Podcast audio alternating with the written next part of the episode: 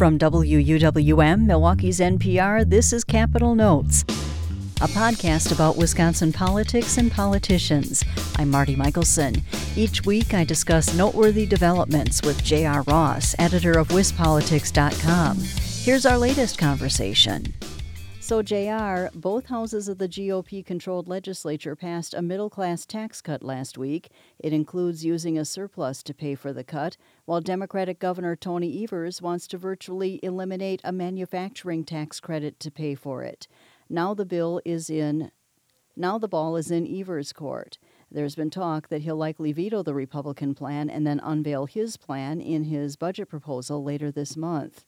What do you think the governor will do? And if he vetoes the bill, will there be fallout? What he's talking about is Republicans want to use projected surplus into this fiscal year to cover the cost of this biennium. However, that money would not be there going forward. So he says that's irresponsible. He wants to cap that manufacturer's credit because then he says it generates revenue that pay for the, the tax cut in future years. Because if that money is gone under the Republican version in Tony's uh, Tony Evers' mind, then it means there's less money to pay for schools, to pay for Medicaid, for state operations, and so he thinks that's an issue. What's interesting is Republicans passed the bill and they took the, the step of sending it to Evers to force a window of about seven days from the act. He could have, if, if they hadn't done that, they would have had until April 25th the bill would come to his desk. Then that window would start about seven days to either sign it, veto it, or allow it to come along without a signature. By moving it up, the belief is Republicans are trying to force Evers' hand and make him keep talking about tax cuts ahead of his budget, which will be out February 28th. And they also, Republicans, think that this puts Evers on the defensive. They like the fact that we're having discussion not just about whether to cut taxes, but how to cut taxes. They think that's on their turf.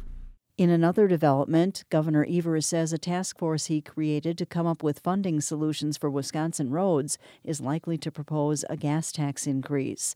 Evers says he wants to include recommendations from the task force in his budget. So, if that's the case, it sounds likely that a gas tax increase will be included in the budget. How do you think the Joint Finance Committee and legislature will respond? The top leaders, Assembly Speaker Robin Vos and Senate Leader Scott Fitzgerald, have been talking about tolling lately. So they're looking at that as a route. They're talking about the gas tax being perhaps not the most reliable source of revenue going forward with cars getting more fuel efficient. So I'm not sure how that's going to be received. Again, can they reach a compromise? People I talk to have some doubts because they're not sure that Republicans the legislature have a real appetite to raise a tax, period and see if going along with Evers is something they're not quite sure that they'll be willing to do. So, is there an alternative? Is tolling a feasible alternative to raise revenue? Will Republicans go along with a gas tax hike? I'm not sure they're there right now, but we'll see. Also, last week, both houses of the legislature approved a resolution recognizing Black History Month, but only after GOP lawmakers demanded the legislature's Black Caucus comprised of Democrats, that they remove former NFL quarterback Colin Kaepernick's name from the list of people to be recognized. Kaepernick, a Milwaukee native, started the tradition of taking a knee during the national anthem at NFL games instead of standing in order to protest racial injustices in America. Democrats blasted Republicans after the bill was passed without Kaepernick's name, and the story made national news. Do you think there will be political fallout for Republicans in the legislature over this? There is another sign of how the Capitol, we've had a recurring theme of both sides wanting to do something, they can't agree on how to do it. Here's another example. This one seemed a little more personal, though, to some people I talked to, that there was obviously a divide between Republicans and Democrats over this. And reality is, there's some real base politics going on here. If you're a Republican, NFL players kneeling in the anthem is not a very popular thing back home. So when you're talking about honoring something like Colin Kaepernick, that's a little bit of an issue.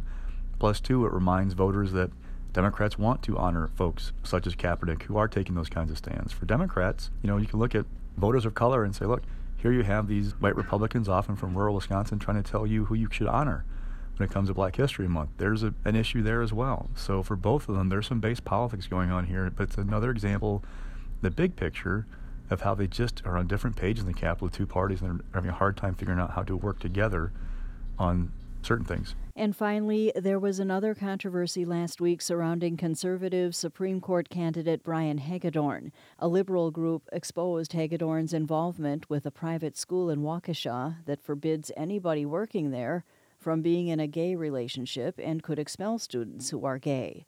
Hagedorn is running against Appeals Court Chief Judge Lisa Neubauer in the April 2nd election. She's backed by Democrats. Hagedorn helped create the school and serves on its board. His campaign says questions about his association with the school amount to a smear to attack his faith, and he promised that he would treat everybody fairly under the law if he is elected. So it looks like this is getting ugly and is shaping up to be a hard fought race. What can we expect between now and April 2nd? Well, with this issue in particular, it's a question of whether it whether it becomes a bigger deal in terms of does it end up in TV or radio or in mail pieces? You know, how is this issue handled by opponents of Hagedorn? How does he answer it? Is there a need to in paid media? You know, usually the issues in Supreme Court races are different. You know, experience, um, endorsements, things like that. But oftentimes these races in April or, or you know spring elections are a base on base election. Who whose base is more motivated?